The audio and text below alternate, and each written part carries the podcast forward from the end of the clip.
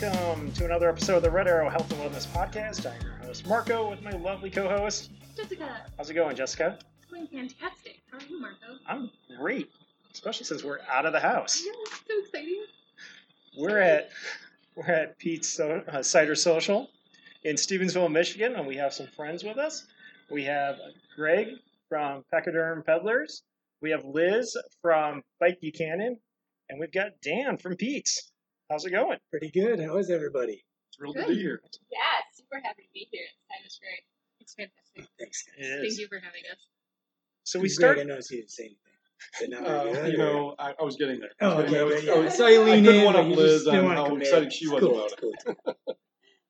So we start every episode where Jess and I ask each other, "What are you drinking?" But I mean, we've got the man right here. So Dan, tell us about these ciders we're having.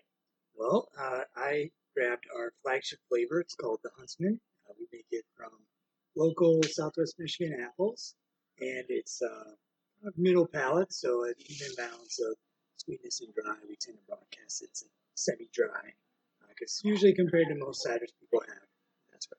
So uh, that's our flagship product. What did you order? I had the same thing. Okay, all right. What about you? You got to guess what I ordered. Uh, right? yours looks like the Apothecary, It is, which it is is. our uh, dry rosé. It's got hibiscus and strawberry. That's a pretty new one for us. Um, it's a big seller for like bottle sales. to go. Really? I really like it. It's on the dry side. So. Yeah, yeah, that's our dry one. I'm drinking uh, Birdwater. Yeah, so that one is something we did special with Blackbird Waterhouse in Coloma, and uh, we sat down with their chefs when they were going to open. Uh, their owners are really into cider, and they wanted to have a house cider. Um, so we kind of sat down with all their chefs. We did a bench test, a lot of different flavor combinations, and that one is uh, grapefruit and ginger. So that's uh, it's Yeah, it's delicious. I'm such a sucker for ginger. We got the Ocean Man. Yeah, so Ocean Man's new. Uh, uh, something that Eddie, our head production, kind of whipped up. So that's a bit of a play on what is our uh, dry hop cider, the Nave, with mango and guava. It's super yummy. Yeah. Ridiculously yummy. I heard that it was a limited edition. Yeah, we, I think we only have like whatever's left in that keg right there. We could make more, but we're trying to turn the taps pretty quick. So if you want some, you better. You drink it all. yeah, it might be gone by the end of the night. Maybe. Well, everybody, cheers. Cheers.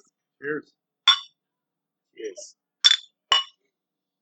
Virtual cheers nowadays. Yeah, That's those true. are Yeah. Make sure we touch bottoms of our glasses. That's There you go. COVID. Well, Dan, while we're here, we got a few questions for you. Okay. Jess, you want to lead off? I do. So, how'd you get your name for your business? Well, that is actually uh, my last name, so I'm Dan Peat. And um, for us, actually, today marks three years since we had our launch party for Peat Oh. Cider uh, out on our farm in Paw Paw, where we make it. And um, we went with kind of the family name choice because um, we were basing it on our family farm. And really, us getting into hard cider became more of an answer to the question of what might we do with our 200 acre family farm uh, that's a little more sustainable and something where we could be our own processor of whatever we. Um, so although we don't uh, use our own apples in it today, that's because if we wanted to, we would have had to plant a bunch of apples 10 years ago. And we just three years got into this.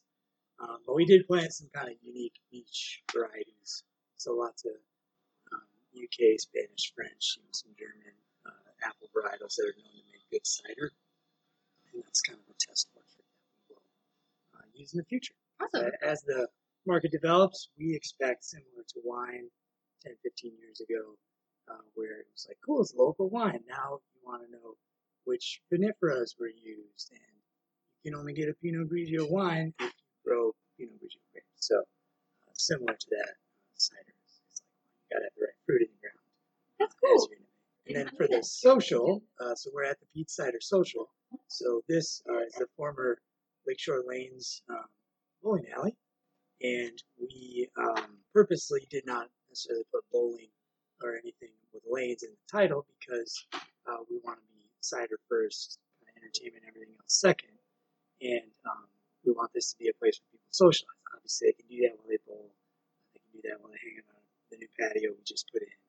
Um, courtesy of COVID, we kind of rushed those plans up uh, to change probably a year.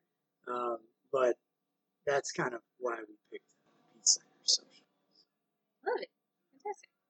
Now, being that this used to be a bowling alley, well, it still is. We can see the lanes over there. Yeah, But uh, you know, I haven't been in here since the remodel.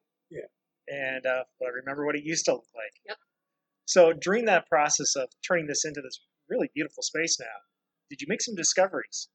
you know, um, I liken this whole building and this whole property um, kind of like a really good used car, where you get in and you're like, oh man, still got the owner's manual, and look, they had good, they had good, they took really good care, like they marked out the maintenance, and oh, the switches still work and all that type of stuff.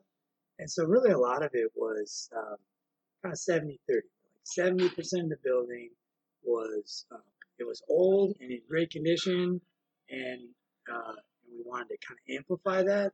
And then 30% was either old and kind of end of life and needed to be replaced, or old but not old enough and didn't kind of fit the mid-century vibe that my wife and I and Josh and Tiffany Cosman, who we also bought uh, this place with, we kind of all have a retro vibe we were going for.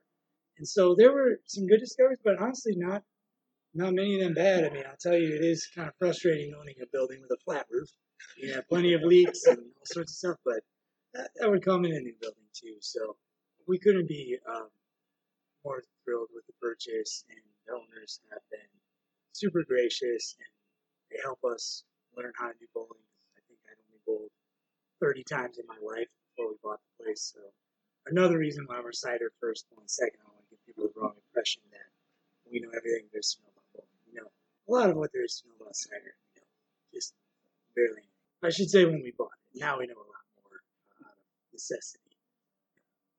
You gonna invite the PBA through here soon? Hey, we're we're a certified licensed lane. We kept all of our certifications up, and we can still host um, tournaments and stuff, which we were set to do um, right as COVID hit, and so uh, our leadership team kind of had to, had sit down, and we said, you know, they just canceled um, the NCAA tournament. Disneyland's shutting down. You know, got dusted off the emergency plan for my MBA, kind of like the crisis planning, like uh, PowerPoint that I still had saved, and um, said, like, I, I think there's too many signs that say this is not uh, not a safe move if they're closing these down. Who are we to still hold our tournament with people who are in the highest risk category that we knew about at the moment? Yeah. So we kind of actually closed bowling before we were ordered to, but it made all of one day's difference because it then closed, I think, the following Monday anyway. So, um, you know, that decision would have been taken out of our space anyhow, but I'm glad we were able to make it.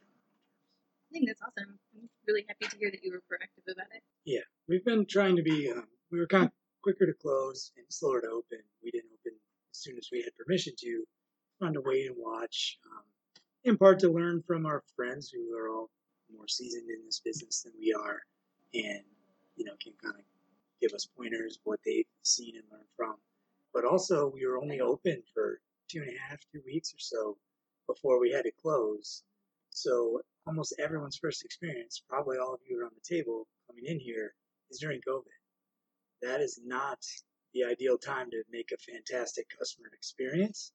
And so um, we are trying to be a little bit slow on purpose so that we can be more conscientious of those things. Notice, you know, we have a whole stand have to check in and they can just wander around. And so we've been trying to be really conscious of winning by design so tons of people.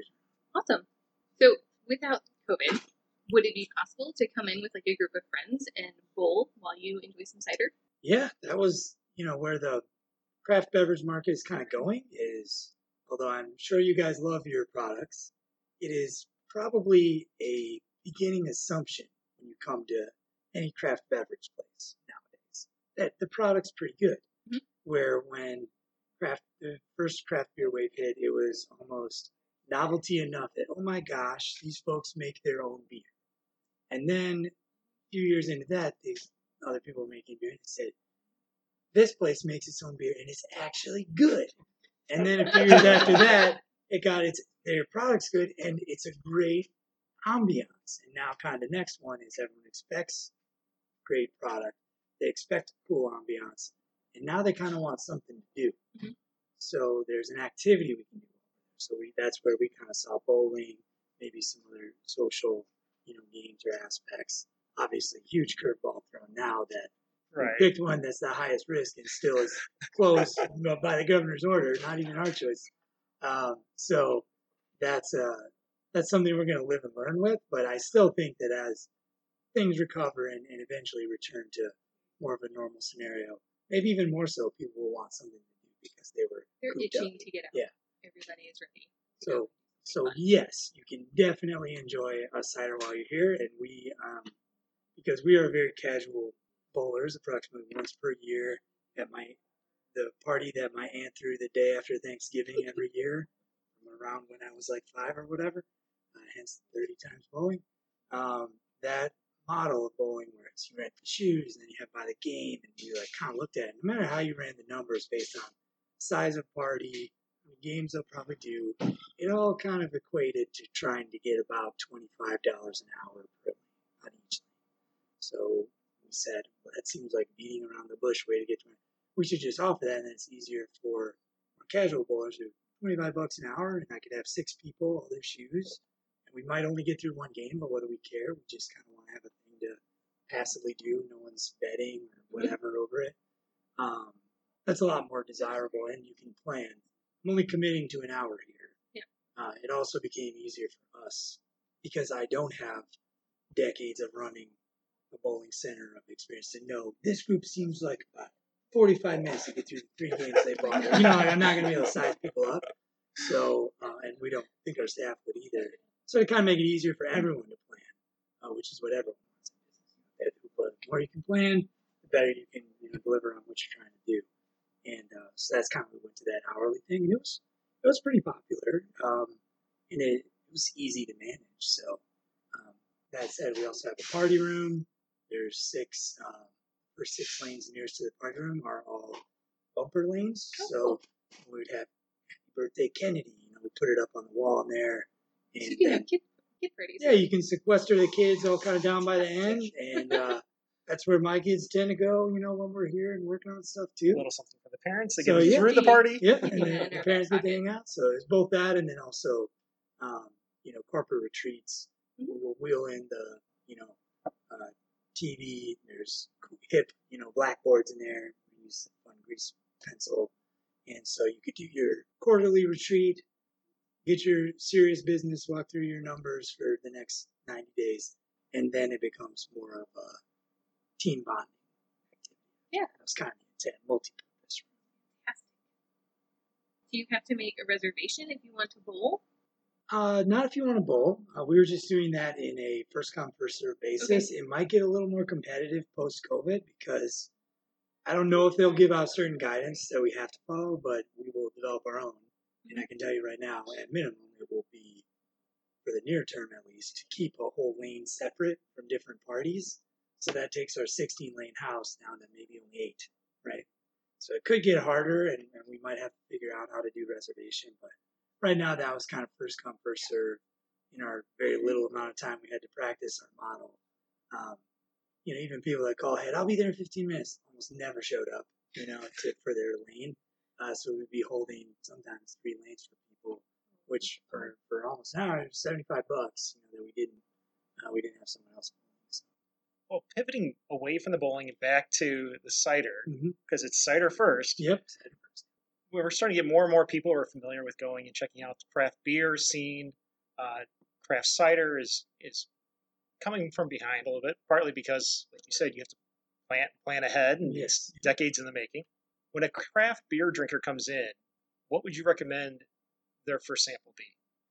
typically, um, thankfully, at a lot of craft breweries, even in the immediate area, um, they'll partner with uh, other manufacturers sometimes, like us, to make sure that they have a nice, high quality cider that's got good apples in it that make a good cider, it's well filtered, which is what you'll notice about most of yours, except for maybe that guava one where it's kind of intentionally hazy. That's really clean, kind a see-through product. Um, and that's something where many of them have maybe had some not so good ciders in the past, or the only thing they can think of is, isn't that what all the girls drank when I was in college? And it was woodchuck, and it was massive sugar and massive acid, uh, which you kind of want a better balance of those. Um, so typically, if they if they're not much of a cider drinker, which most likely they've at least had something uh, that is kind of craft at a lot of those a lot of those breweries now, um, like the Huntsman. That is usually what I direct them to if they don't know and they're trying to figure it out. Typically, if you go to a cider place and they say this is our flagship product and you try it and it's pretty good, that's a good indicator to the rest of the more creative stuff because that means they have a good handle on not screwing up the fermentation process, which you know um, arguably, but maybe more than other products, you know, you want to get a really good, solid fermentation down, and then your creative after. You decide how much sweetness do we want to have in this product. Are we going to add mango and guava? You don't do that before you do it afterwards. Because you can control what it comes out with a lot better um, and, and make sure you're hitting the notes on the palate. So typically I'd start them off there. Um, if we happen to have a hopped cider on, uh, sometimes I'll direct them to that because usually they've never had one. It's kind of a blasphemous thing to do in the cider scene. Um, even the first CiderCon I went to before we opened uh, Cider, which is like the national, um, all the cider makers get together. It was in Chicago, so it's easy. I crashed on a friend's couch. Uh, and I don't even Uber was a thing, but I think I Ubered in to every day. And at one of those breakouts, you know, you have kind of these um, very traditional, traditionalist cider makers where they really want it to be like just like what goes on in the UK or Europe in general, whatever. They have this vision in their mind that the American cider market needs to be like that because it's 10% of all alcohol sales and it's really well known and defined. And, you know, for context, cider is maybe 2%, you know, of all beer only sales way tiny share. Um, but you know they'll view anything that is different than what the Europeans would view as you know blasphemy. There's kind of like one camp that's very traditional, another camp that's more opportunistic, and um, we see value in both of them. Uh, but early on, I wanted to definitely put us care about both, hence planting you know good apples for the future. But also, let's be realistic there's not a craft beer segment that drove all that UK stuff. It's because they never cut their apple trees down because they never had prohibition like America. Because cider was a bigger normal drink for everyone pre-prohibition. But you outlaw apple or you outlaw hard cider as part of all alcohol sales, and those trees only have one good market. Well, the farmers cut them down. Why would you? Farming family would definitely cut something else you can make money. Um, so it never really rebounded. And that's kind of where the history of it. That's cool. I don't, I don't know about the rest of you, but I discovered hard cider about you know, two or three weeks after my parents brought home cider to our house. Post Halloween. You know? Yeah. That's called a wild ferment, I think. Yeah. Being this is our uh, cider and cycling episode, are you a cyclist by chance? Um, actually, not so much lately, but um, after college, I moved to Chicago and I worked for an IT reseller firm called CDW. And one of my best friends that I made, who's probably 17 years my senior, so totally did. He had kids already and uh, totally different life scenarios. Name's Jason Meshford. He was a really big cyclocross uh, cyclist, and so um, he and I became like best friends at work, and so I actually raced cyclocross for few years for uh, Flatlandia Racing Team in Chicago, and then I got really into rugby, and then it was kind of like I had to pick one, and I stuck with rugby until we moved back. Um, but anyway, yeah. So like your dad, I think that has five bikes. Well, I lived in Chicago. I had three bikes, but only because two of them got stolen. So basically, every you know six to nine months, my bike would get stolen, and uh, I'd have to find a new way to lock it up or whatever. Um, so a little bit, but pretty much exclusive to cyclocross, Zudamac. Well, with the uh, the cycling scene here in uh, Southwest Michigan, what would you recommend? What kind of cider post ride? What cider do you think would hit the spot post ride for a cyclist? Uh, I think probably if it was me, I would come cruising in and I might have a bird watcher, actually, I think would be nice. That's the grapefruit ginger one. Uh, and then if I was still actually pretty thirsty, I wanted something that was made with um, less apple juice and more water, then I would actually try our new hard seltzer uh, that was on there. Might quench the thirst pretty good too, and that's something that uh, is not cider at all. Uh, it is legally speaking wine, uh, the way we made it. Um, but uh, you know that would be probably a nice palate quencher too. So I notice none of you guys got that. Yeah, the bird Right, watchers yeah. did work refreshing. I would Craigslist Yeah. after a bike for sure. Great. Well, Dan, thank you. We're gonna pivot into cycling a little bit more, but we appreciate your time. We know you're really busy trying to keep this, this trying time. If you want to hang out, you're welcome to. Yeah, may I at least finish my husband? All right. Say, oh, that's what that means. barely got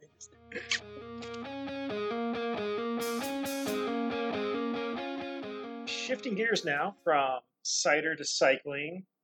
We got Greg Collins from Pachyderm Pedalers in Stevensville, Michigan. Greg, why don't you tell us a little bit about your group? Sure.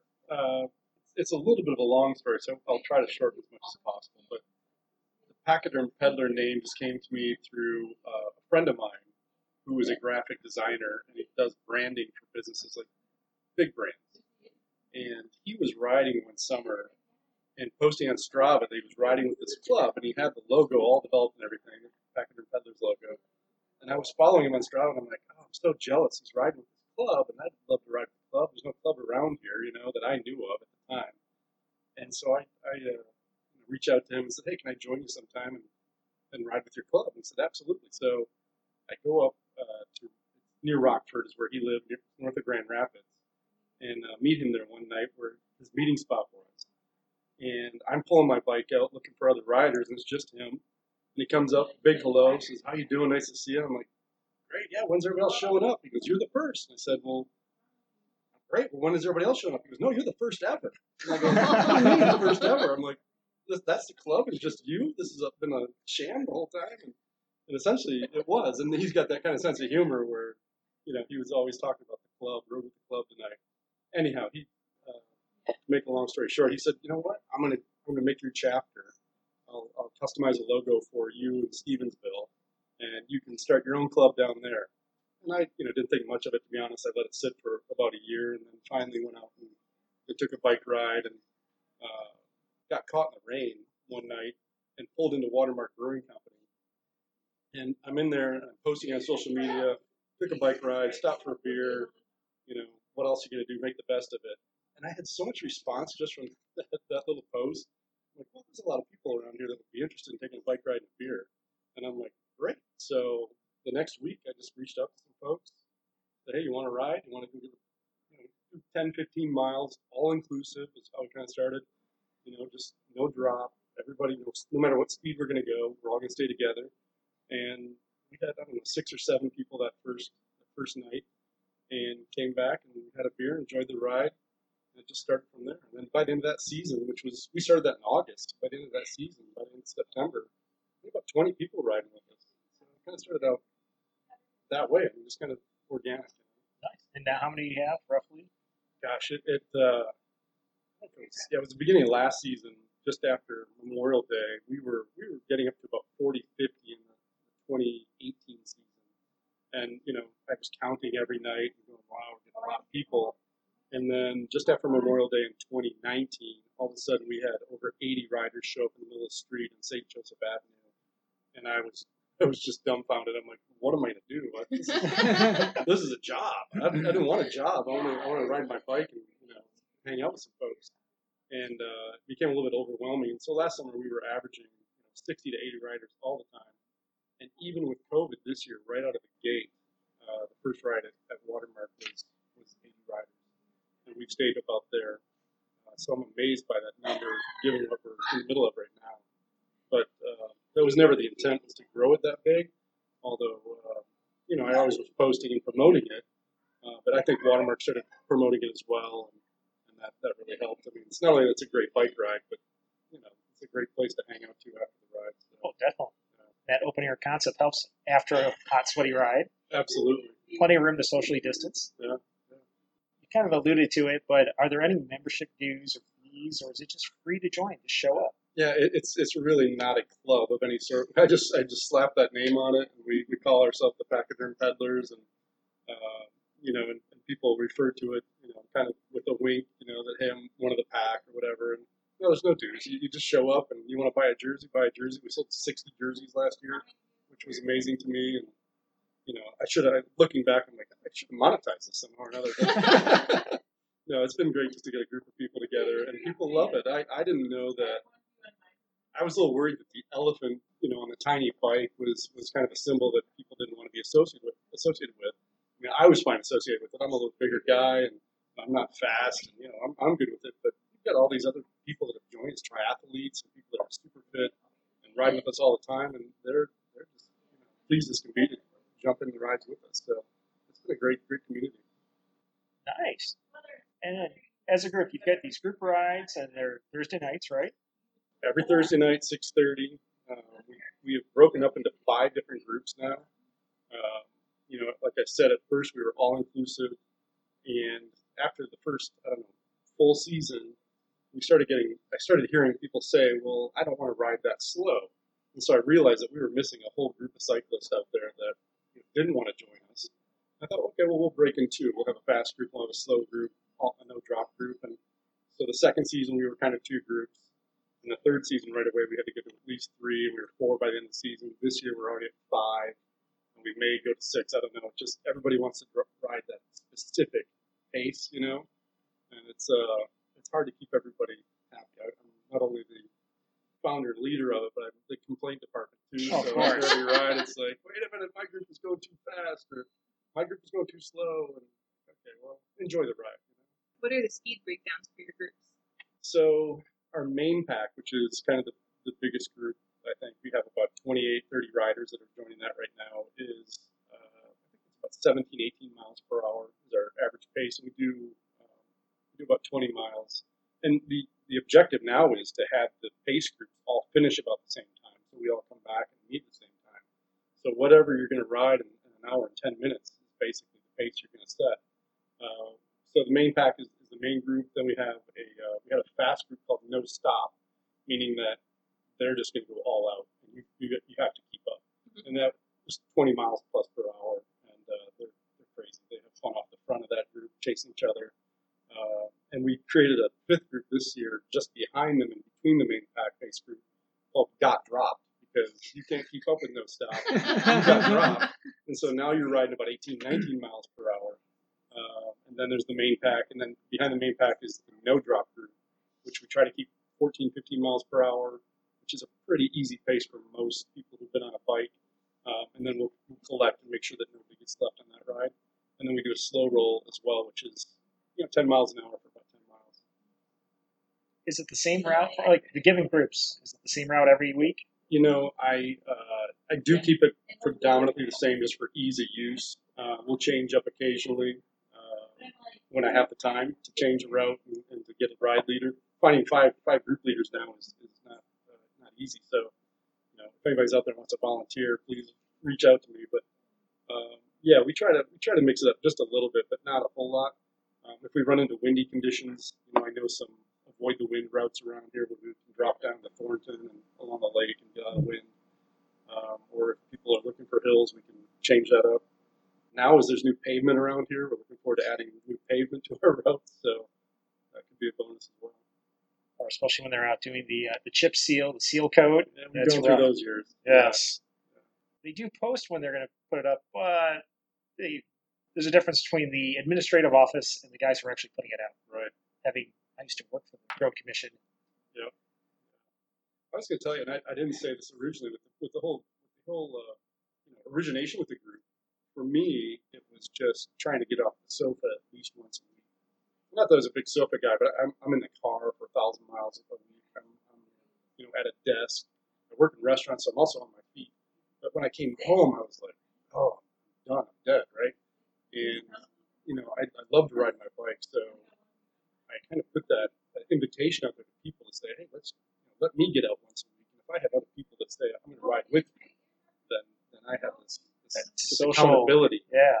Yeah, and that really worked for me because for a while I was only riding once a week, and it was because I knew that this group of people was going to be showing up, and then that that kind of culminated last year, where all of a sudden I did more miles than I think I've, I've done in a long, long time, and took a long trip up to Mackinac Island uh, over a week ride, and, and really was feeling great about it, you know, and that's that's been, been a highlight for me the whole group.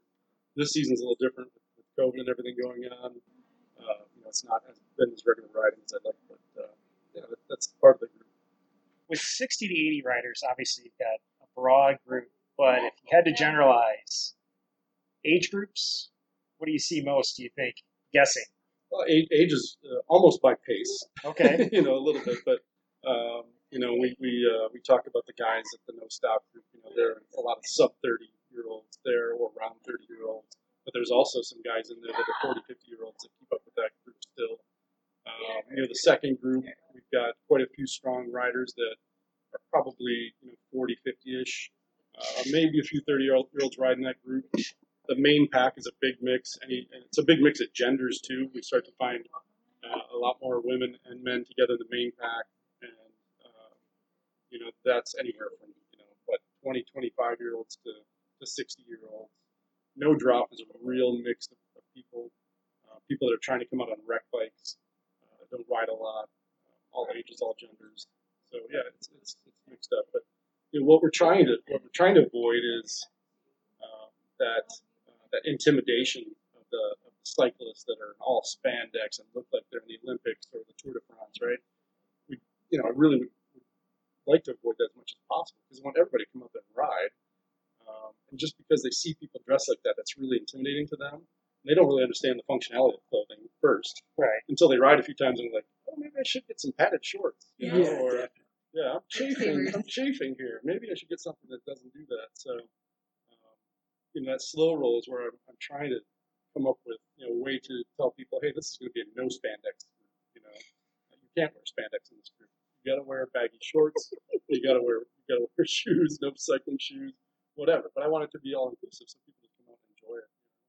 And along those same lines, here's the clothes, but also the equipment itself, the bike. Uh, right now, is everybody out there on a road bike, a touring style, a racing bike, or you see all types, mountain bikes? Yeah, we, we see all types throughout all those groups. you see all types. We see some bikes that probably shouldn't be out there, you know, that we need a little more maintenance on, and we see bikes that, you know, are more than some of the cars that are pulling up in the driveway there. So, you know, it doesn't it doesn't matter. We're going to take everybody that way. So it works out. And now the gravel bikes are becoming a big thing. See a lot of gravel bikes out there. We don't have a gravel route, but um, the gravel riders kind of frustrate me because they're riding a, a which is supposed to be a bigger tired, slower a bigger tired, slower bike, but they're still going faster than I go. So I'm like, okay, come on, I need an advantage here. Do you ever see any of my bikes that got stolen in Chicago? So we have track some of those down. Post or some what do you photos. think? Yeah. Post some photos. We'll All look right. for There's a nice cool red line. Well, while we have you here, uh, your group's also very involved with Beer 30, the Beer 30, Yeah, which I wrote in last year and really enjoyed. Can you tell us a little bit about the Beer 30? sure. That, that, just another harebrained idea as we start riding together with people and uh, riding from the brewery down there. We, we found ourselves riding 30 miles a lot. And, you know, the, old phrase, what time is it, beer 30? And I thought, hey, we could come up with something that's called beer 30 and we could do something good with it. We could give back to an organization of some sort and make it a charitable ride. And, and right away, we connected with Cycle Recycle of Benton Harbor uh, and uh, put together a ride that just kind of blew me away. The first year, we had 150 people show up to this ride, paid money to show up to this ride, you know, and, and we were able to make a nice donation to Cycle Recycle. And we had a Bluebird Day, which just it was just awesome. We went around tasting beer at the other breweries, not encouraging drinking during during the ride, but just tasting and came back and had a nice party afterwards. Uh, last year in 2019 was our second year, and uh, we doubled up that attendance again to my surprise. So almost 300 people show up and paid us to show up, and we made a much bigger donation to Cycle Recycle. It's all all profits, all proceeds go to Cycle Recycle, Awesome. and uh, yeah, it's, it's been it's been really nice. So the I'm bond even with more Cycle Recycle. that because I went last year. It was well organized, well executed, and to find out that everybody's a volunteer. Yeah. I mean, just even checking at registration, it was just all your members were there volunteering. Yeah, thank you. Well, you know, they knew their role, and we got through the line quickly. Everybody was super friendly. It was fun. Great, great. Yeah, it's it's uh, it's been a blast. So we're looking forward to this year. We don't know what's going to happen as you know, the situation we're in, but we hope that uh, it's still good. And a lot of things have been canceled this year. We feel it's kind of like a micro event, small local event. You know, it's not anything huge scale yet. So we think we can pull it off safely and still do it this year. And last year you had the 15, the 30, the 45, and the 60. Yeah, we went, didn't. we went on the quarter hour. We'll still we'll still do, still do that this year. Um, I think our date is Saturday, September 12th this year. Uh, tickets are already on sale through Eventbrite. Um, you can look us up on the Pachyderm Pedalers Facebook page uh, or on the uh, Instagram page find us as well. So. Please do that one. It's a lot of fun. and It's for a good cause. So if somebody comes along to ride a bike on Thursday and they don't have a buddy with them, do you like introduce them to people and assign them a buddy so they don't have to just sort of they're with the crowd but they're not really with anyone, you know? That's, I mean, that's a great question. I think that we kind of absorb those kind of people. That there's a group leader for every pace, Mhm. you know. So we try to make sure that there's some connection that you know is there. And uh, this year I, I've had fun. I've had a little bit more time on my hands. Uh, last year I was opening restaurants. This year I'm, I'm not. So we try to amp up the start of it a little bit and uh, play a little house music at the beginning. We're doing a, a kind of a DJ intro, trying to get a show of hands who's riding what group, and making sure that people feel like you know, they have a, a place to go. We put signs up, or we have the group leaders hold the signs for the pace group so they can kind of congregate there.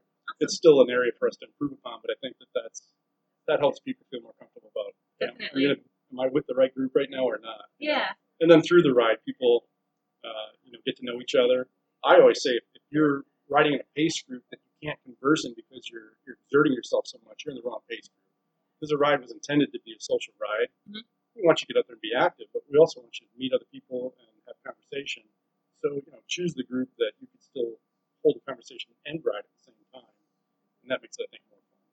How do you all keep in contact between rides? What's the best way? Is there like a Facebook group? Yeah. Yeah, our, our Facebook page is the best way, I think.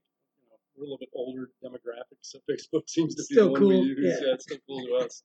You know, uh, but I'm trying to get more into Instagram and use that a little bit more. I'm not very good at it. Um, you know, but we we've also people that want to volunteer with us, uh, be group leaders, get more involved. I have a, I have a private group on Facebook that I put those people in so that we can talk about group leading. We can talk about um, you know just being better at organizing and volunteering the group, so I don't broadcast that to everybody. And I think that's working to some degree so far. So again, it's for me just started out as a bike ride and a beer, and now it's come into something that's like a little bit of a job, uh, which I, I appreciate because I love seeing the community of cycling build, um, and I love the, the camaraderie that's out there, uh, and I just think it's you know it's healthy too, right? Doing Yeah. something that's healthy. Fresh air, exercise. Yeah, and, and people, what's really caught me off guard is last year I was riding along, uh, a friend of mine actually, Ethan Garrity, was riding next to him, and uh, just talking along the route. He looks me square in the eye and he goes, you know, I want you to know this is the highlight of my week. Because I look forward to this ride more than anything all week long. And I, I was caught off guard by that, that comment. I'm like, gosh, I scrambled just to get this thing going, just to get out here. And here it is, people are depending on this. You know, it's way bigger than I ever thought it would be. And I, it's, you know, all, all of a sudden I feel that responsibility to some degree. But, you know, I love that that's what people think about it. And it's, and it's been a highlight of my week too, because I, I've looked forward to it. But I'm glad other people see it that way. And then now on your Facebook page, your Instagram, I'm seeing Tuesday rides at Buchanan. And luckily we have Liz Martin here with Bike Buchanan and the Tuesday night social rides. Yeah. Hello. um, yeah, so I started biking Buchanan about three years ago now. Um, and it's kind of an interesting story and how that got started as well. Um, so I I was in school about four or five years ago and I moved back into the southwest Michigan area. I grew up here originally. Um, and I took to biking as my kind of mental outlet. After work, it was something that I just kind of went and did, and I did it alone. Um, and there was one little adventure that I found myself on, I think on Memorial Day about four years from now, where I had my Memorial Day plans get bumped, and I rode my bike up to um, Baldwin, which is Oh wow. I think it's like 150 miles, maybe 200 miles away from here. Um, and I had a lot of time to think on that ride.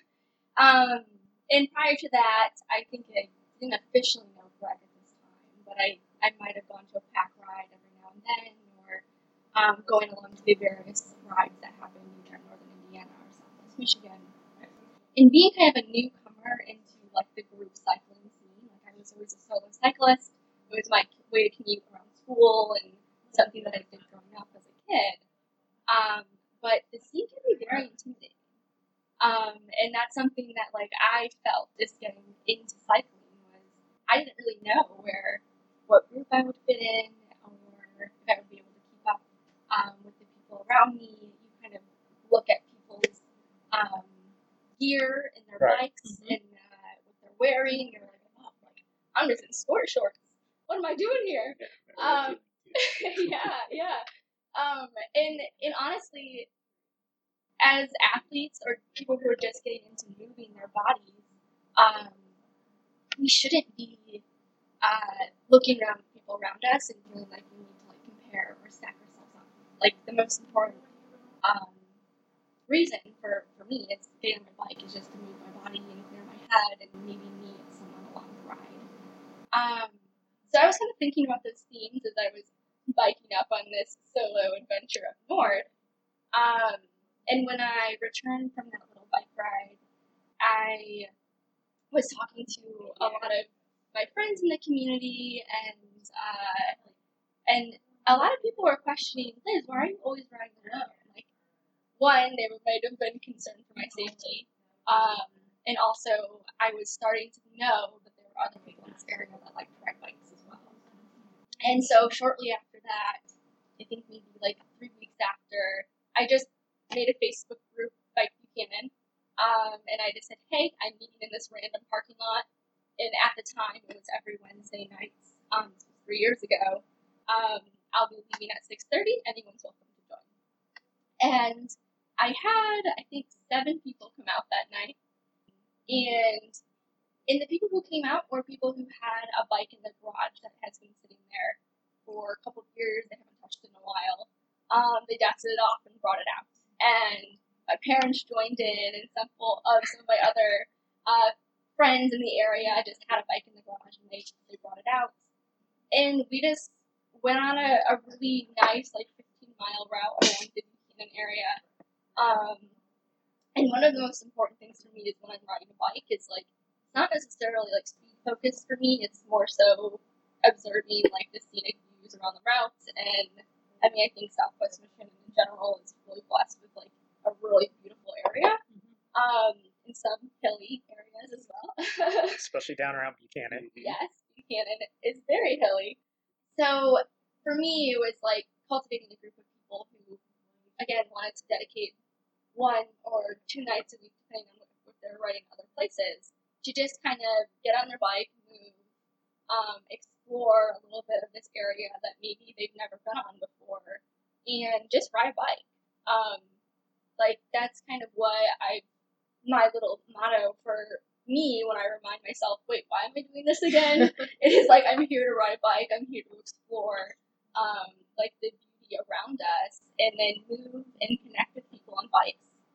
And so the first the first couple years of Bike Buchanan, um, it varied in groups. Like it was just me leading. I didn't have any volunteers.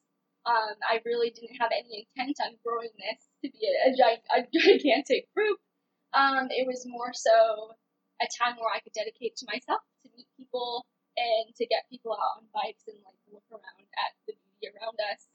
Um, and so we would always have maybe like 15, 10 to 15 people come out on rides.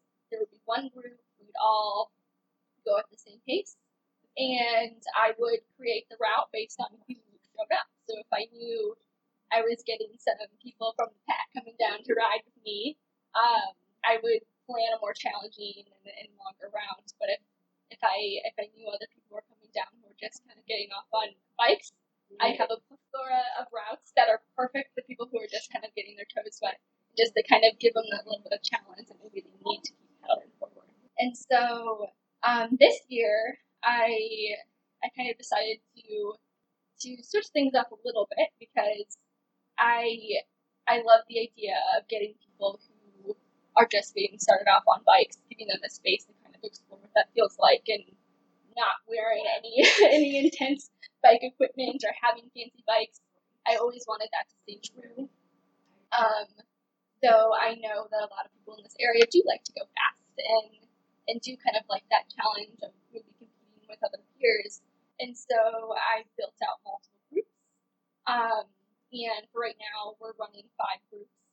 Um, we have a gravel group, um, which, if you're not familiar with the Buchanan area, um, we are blessed with great gravel roads. Yes, you are. and so it is only uh, it is only right if we incorporate uh, an official gravel gravel route in our ride. So we'll always have a gravel route. Um, and that group will go about 20 to 26 miles. Um, and they'll go at a pretty quick pace. I think right now they're averaging about 18, 19 miles per hour On gravel. on Gravel. gravel. and you have to you have to go on some pavements to get to the gravel, but um, you get some pretty good elevation gain um, when you're out on those routes, and, and it's pretty fun. Like I mean, all the gravel roads in this area are just phenomenal. And then um, next down we have uh, one draft group, which we just incorporated this last week, and I think that was a big hit. So these are all the people who want to be on pavement and go really fast. This last week they averaged about 22 miles per hour. Wow. Oh my goodness. yep. Uh, all power to them. I'm not leaving that group. um, and then uh, following on the same route, we have um, another group that will average about 16, um, 17 miles per hour, and that is a no drop. And they will scoop up anyone who might fall off of that drop group. They're always going to be on the same route. And then uh, next down we have a 15 mile pavement loop, and that is more of people who are just kind of getting into biking a little bit more and want a little bit more of a distance challenge. Um, they're able to jump in that group, and there is some fun hills in there, uh, but everyone's been able to keep up and seem to really, really like that ride. Um, and then we have one of my favorites, um, Smiles for Miles, which Bike Buchanan was kind of based on, is always having a group where anyone who's just getting started, no matter where they are, has a place to kind of explore what it feels like to be on a bike and ride a group. And um, that's been our biggest group turnout so far. This last Tuesday, so last night, we had about 20 people in that group. yeah, um, and I lead that for now. Um, and it's just a good time. I mean, people bring their children out and they're able to kind of learn what it's like to ride in a pace line and um, learn kind of the rules of the road, watching out for traffic, calling out holes. And um, the parents seem to be super, super uh, excited to just have their kids out riding because a lot of the times it's either you've got to find, if you have younger kids, you've got to find um, care for them while you go out and ride or you sacrifice a ride. And so, um, depending on the age group and what you're comfortable with your, with your children, um, I like to see Bike Buchanan a space for you to incorporate your children into riding bike. Um, now, like, how young are we talking among the riders? Not not the ones on the basket seat on the back or the backpack or the trailer. How young of a rider have you had seen out there? well, I mean, this last Tuesday we did have a pull behind Okay, um, with some young folks in the back, and um, but, but out of those pedaling, yeah, out of those pedaling, I think the youngest we have out there is nine years old. wow. Yeah. Definitely no training wheels. No training wheels are out there. Um, Not but if someone comes either. out with Right. training wheels, I'll find a route for them. Aw, super sweet. Yeah. No, but I mean, I think it's important, uh, especially as, being a youngster, is being able to, you know, you know, it's like to ride with, with older folks. Like, Mhm. it can be intimidating for them as well. And I think, given the time that we're in right now as a, as a world, um, finding those outlets for, for the younger people as well to get involved with just moving their bodies and biking is something that's going to stick with them for a long time. So we can kind of empower them to feel safe out on the road and be with people who are Constructive, positive way to burn off the frustration, get out of the house, uh, just be active and get away from the TV. everything You- else. You can be around people, but also not be around people. Well, you can't And- get too close; you're going to crash. Exactly. So you have to. that's why it's perfect.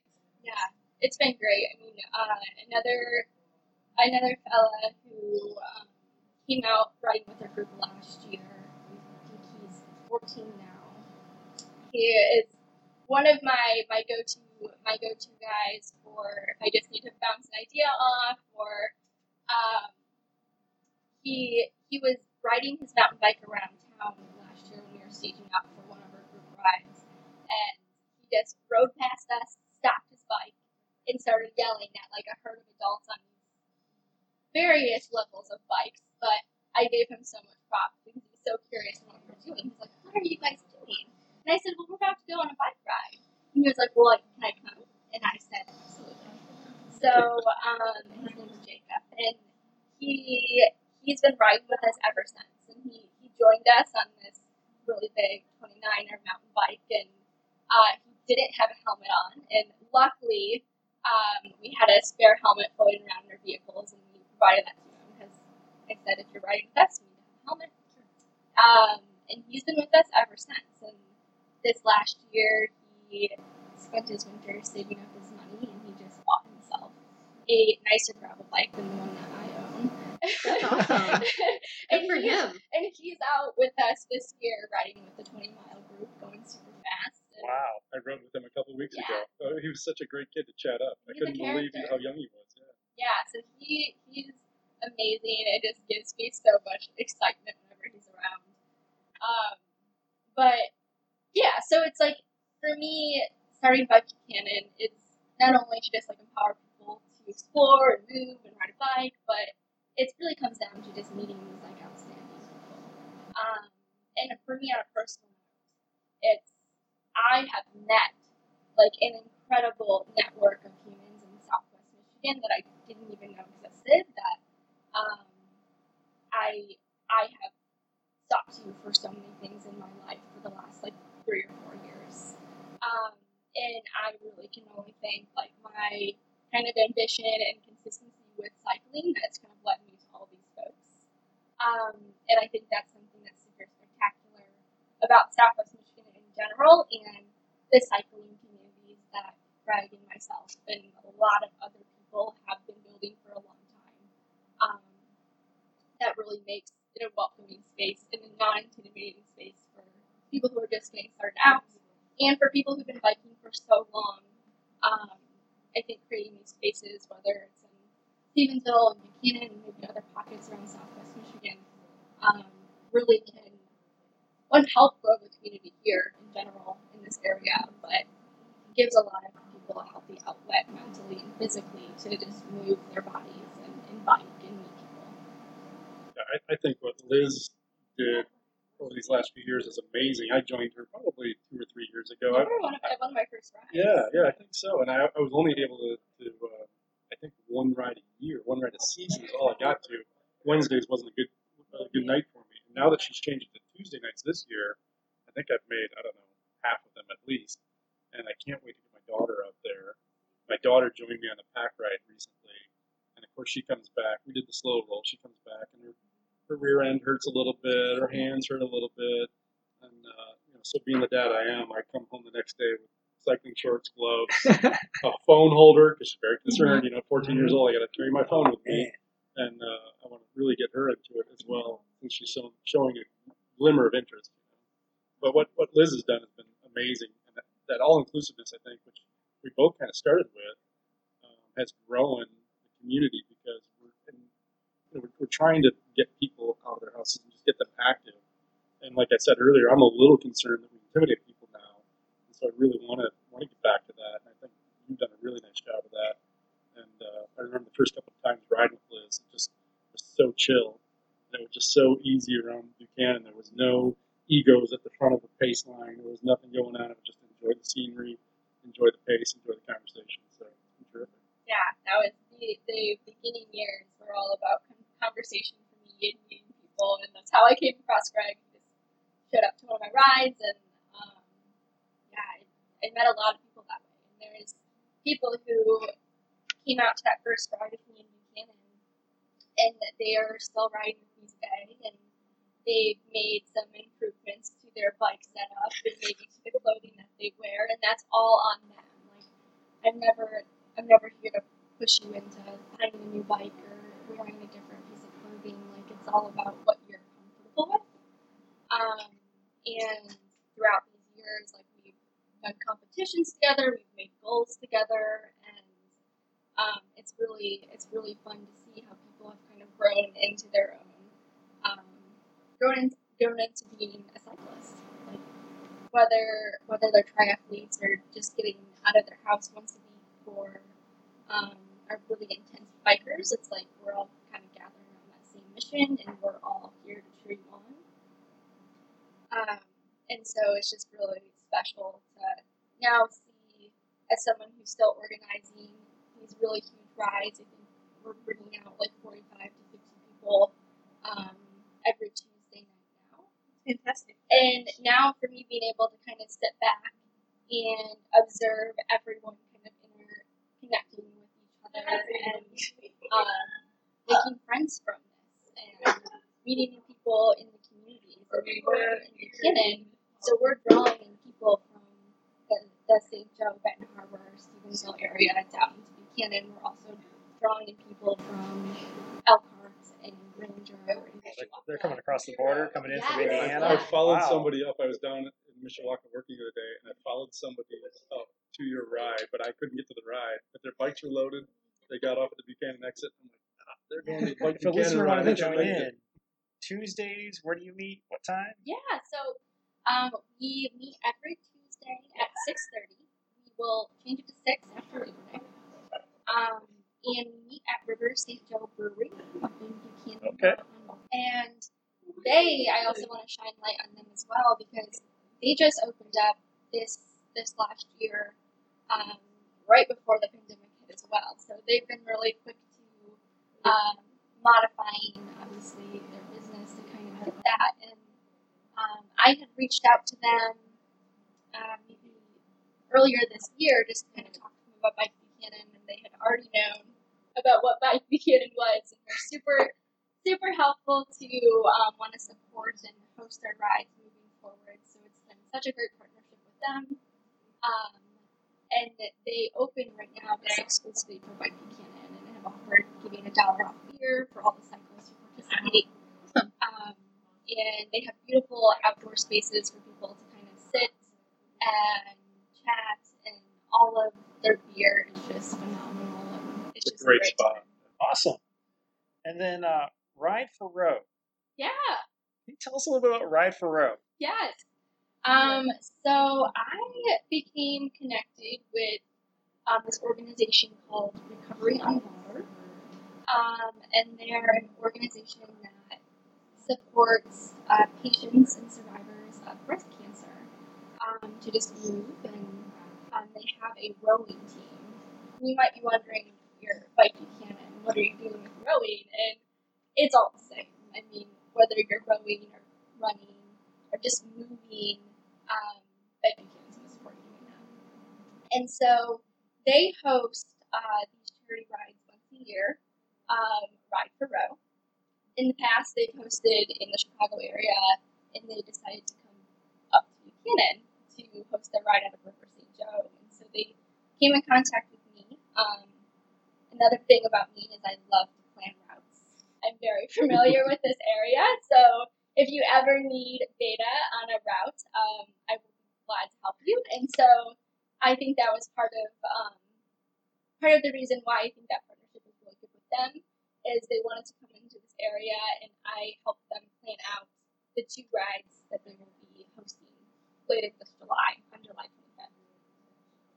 Um, and so that has been a great partnership because one, it's for a, an amazing cause, and I want to invite cyclists in this area to participate um, because there's going to be uh, a 70 mile route, a 75 mile route, a 30 mile route, and all of um, the money that is raised will be going towards that organization to continue to help um, support patients and survivors of breast cancer. Um, so everyone is welcome to enter. Um, everyone is supposed to be raising two hundred and fifty dollars um, in order to ride into um, this ride, and uh, all that money will be donated. And so I encourage everyone to sign up and participate. I can assure you that all the routes are going to be gorgeous and challenging. And um, if you're going to be doing the 75 mile route, uh, you'll be riding along Lake Michigan and going through all of the beautiful farmland in the southwest Michigan area. Um, and then if you're riding 30 miles, it's going to be gorgeous as well. And you're going to be touring around the greater Buchanan area. Um, but it's just going to be a good time. It's going to be drawing in some people, but it's all self-paced. So um, there's not going to be a lot of big groups. It's more so you're just going to come, you're going to ride, um, and you're riding for, for something bigger than yourself for a day. That's amazing. Yes. I love that. And if people wanted more information or to get signed up, where should they go? Yeah, so I'll be um, posting more about it uh, in the coming weeks on the Bike Buchanan Facebook page. Um, I have the event registration up there now, um, so people can sign up through that. Um, also, if you want to research more about the organization Recovery on Water, you can um, just search for them and you'll find a lot of information learn more about their mission as well. Um, and then you're able to sign up for the event website. And another thing that I, I did is I created a Bike Buchanan team for Ride for Row. So if people wanted to kind of be a part of that team, we can collectively um, raise money together. In the coming weeks, you'll see I'll have some fun little campaigns that might help people uh, fundraise a little bit more. Um, but yeah, so I, I encourage anyone to sign up if you want to be a part of the Bike Buchanan team. That'll be as a fun way we can work together to kind of do cause. Very good cause. Sounds like there should be a pack. Go for it. we might have to put that together. little competition's always a good thing when it's for a good cause. Oh, it's not competitive. I just said we put Oh, a team together. it'll be- it'll be competitive. Do you have a favorite route that you like to ride on? That's a hard question. So you might have seen me, no one else can see me, but I was raising my hand a little bit earlier when Greg was commenting on those people with gravel bikes. Uh, and I only ride on a gravel bike. Um, so for those of you who might not know, gravel bike is similar to a road bike, but it just means you can have a wider width tire, which means you can you can kind of go off road a little bit and dodge, uh, dive into potholes rather than having to avoid them, which is nice in this area. Um, so I have a lot of favorite gravel routes in this area, and one of the routes that I like to feature on um, Bike group ride nights is riding up and down Vale Lake Road, which is a north to south ride. Um, there's a lot of hills, uh, but it's honestly just a beautiful area. Most of the ride is just surrounded by trees, and you go by some water and, and small ponds such, and you always see wildlife along the route. And so it's one of those rides that you're mentally engaged because you really got to be aware of your surroundings. You never know what's going to run in front of you. It could be a deer or a tree that's down. but um, I think for me, it's I, I try to seek out some of those more secluded roads and the roads that are a little bit less traveled on. Um, and as a cyclist, that's just where I kind of find my groove a little bit. Now, this is for everybody. How many days a week do you personally ride? I will be completely honest with you, and I will say it varies. I mean, I I um, I try to get out at least four to five times a week, but um, some weeks are better than others, and uh, for me, it's just making sure if I feel like my head's getting a little bit heavy or I need to clear my head, that's when I know it's time to get out on my bike because normally that's my best medicine. Yeah, I, I think if I can get up three times a week, I feel great. But twice a week, Tuesdays and Thursdays, is always a good time to get out. And now I'm enjoying. Uh, my wife just went through uh, ACL surgery on her knee, and so I'm kind of backing off going out on my own rides, which I normally do by myself and try to knock out 20 in the night or something. I've, I've got out my rec bike again, and I'm just tooling around the neighborhood with her, and I find that so enjoyable because she's not a cyclist, and so now she's going through her recovery of, of the, of the uh, surgery, and we're just kind of cruising, and it's really enjoyable. Awesome. We can relate to that. Yeah, we can. And then uh, a post ride. What's your favorite uh, post ride beverage of the adult variety? Oh, geez. Well, that's easy. I mean, I'm a beer drinker.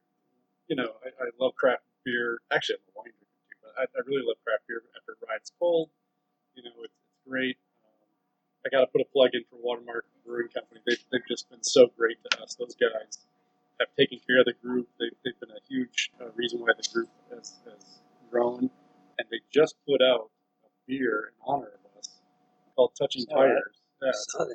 it's a four and a half percent uh, juicy IPA, dry hop. Really, really nice beer. I'm, honored that they, they put that out for us, and uh, it's on tap right now. So check it out. Yeah, I am. I am a beer drinker as well, um, and I love a good IPA. Um, and so River St. Joe just, or they've had a, a double farmhouse pale ale, which is a very very juicy um, beer that I always get when I'm there. And for now, I'm craving that all the time. I take. I, I got to give Dan props though because my wife's not a beer drinker at all. I mean, not even not even the lightest of light beers. And uh, is on tap right at Yeah. And she loves the cider there. And she said the other night we rode up there on Sunday night, and I, I forgot that it's Peat's cider. And she goes, "They have really good cider here. I'll, I'll have that." And I'm like, "Okay, fantastic," because she wanted one of their slushies. Occasionally they do a beer Mhm. slushie of some Yeah. sort. I said, "No, we don't have those." She goes, "That's fine. I'll have. It's Well, really I'm good here." Surprised It's when I only learned that tonight. 28 Seems some mile of- bike ride. Maybe next time you guys are doing your tour, Yeah. you just go between the two. I'm a, I'm a Ride Bug. Club member over at Watermark, and they just write cider up there. Like, okay, they got cider. I didn't realize it was Peat's cider. Yeah, good. might need to talk to them about you know changing the signage a little No, bit. that's okay. I mean, they they partner with manufacturers. It's a liquor law thing too that you know they can and should finish the manufacturing process. Yeah. Getting it into the glass, so um, it is just a complicated, like the liquor law world is so bizarre. Yeah, you yeah. could have a whole podcast just about that. Maybe just say it's with Peat's apples. There you go. Jess, what about you? For after a ride, Yeah, Oh, Um, I like I favor the tiki drinks, so pretty much anything that has rum and fruit in it, and I am there for that. Dan, how about you? Well, Back in your bike fair. days. It wouldn't be fair because I haven't gone on either of these bike rides guys, but I still do have my road bike here. So now I'm going to feel pretty obligated to at least make it out once. Um, so I guess it will depend uh, which brewery we end up at, but uh, I tend to like you know a session beer, so that's probably what I what I'd go for. Um, kind of lighter. Marco, how about you? I mean, I you know me, I'm Mr. Variety, but I have gone on record that after I finish a triathlon, when I cross that finish line, PBRs are my favorite. Ice cold. it's not classy, it's not expensive, but uh, Job done. it's pretty close to water too. and then I can have something with actual flavor to it. What do you guys like to eat before you go on a ride? Do you eat anything? I'm not big on eating before rides. I, I like to eat during a ride or in the Okay. middle of a ride. well, it's just a snack, right? Yeah, Or, or just to granola keep, bar. yeah, but eating before I ride seems to weigh me down heavier than I already am. So, Mhm. not. Yeah, I try to keep it light or plan a bigger meal. If I am going to eat, I gotta plan it out at least a couple hours before I go out on the ride. Um, but I am definitely for snacking during a ride, so I always will have like a granola bar, nuts, or um, a banana that I'll kind of munch on depending on the length of the ride that I'm going on. Um, but I, I definitely eat her after a ride. I Mhm. love after a ride. what do you eat after your ride? anything. That's an apple. Anything. Yeah. Things are funny. I am for sure a muncher, so I like to have food close by. Uh, baguettes are normally my go-to meal of any sort. Sure. I Sure. always crave one of those. So baguettes are amazing. ride, They're, they're super good and they really replenish you. I tell you, I learned a I learned a hard nutrition lesson last year in July. I, I joined a group doing a, it's called Tour to Try. And they do all the local try routes around here, three straight days, Friday, Saturday, and Sunday. And I just jumped on the Sunday ride because I'm not that crazy. And it was an 80 mile ride, and it was it was 90 degrees heat, and it was the hilly ride. It was billed as a hilly ride. My body's not built for hills, and uh, I, I was feeling really good through about the 60 mile mark, and all of a sudden I bonked, and I didn't realize why. And it was just nutrition. I hadn't hadn't replenished electrolytes. I've lost so much sodium during the ride, and I was overcompensating. I was so hot by just drinking as much water as possible, Mhm. and that even made it worse. And um, I cramped up at like mile 75 Oh no. like couldn't turn my leg mile 75 and some people came back and got me this guy uh, that i've ridden with forever he's one of the first guys with the pack uh, tim walsh he hands me a, a pickle juice shot Mhm. and i'm like okay pickle juice whatever i take that we're standing there talking he's like you ready to get going again i said sure jump on the pedals again no cramps at all it was like a miracle drug to me Yep. Electrolytes. yeah, and I got I got back, um, but I won't tell you I won't tell you the consequences after the ride. I was still really not doing well. I I, I, I, I passed out for a while. Yeah, but yeah, you got you got to replenish all that stuff. Now I know. Yep. But hard lesson.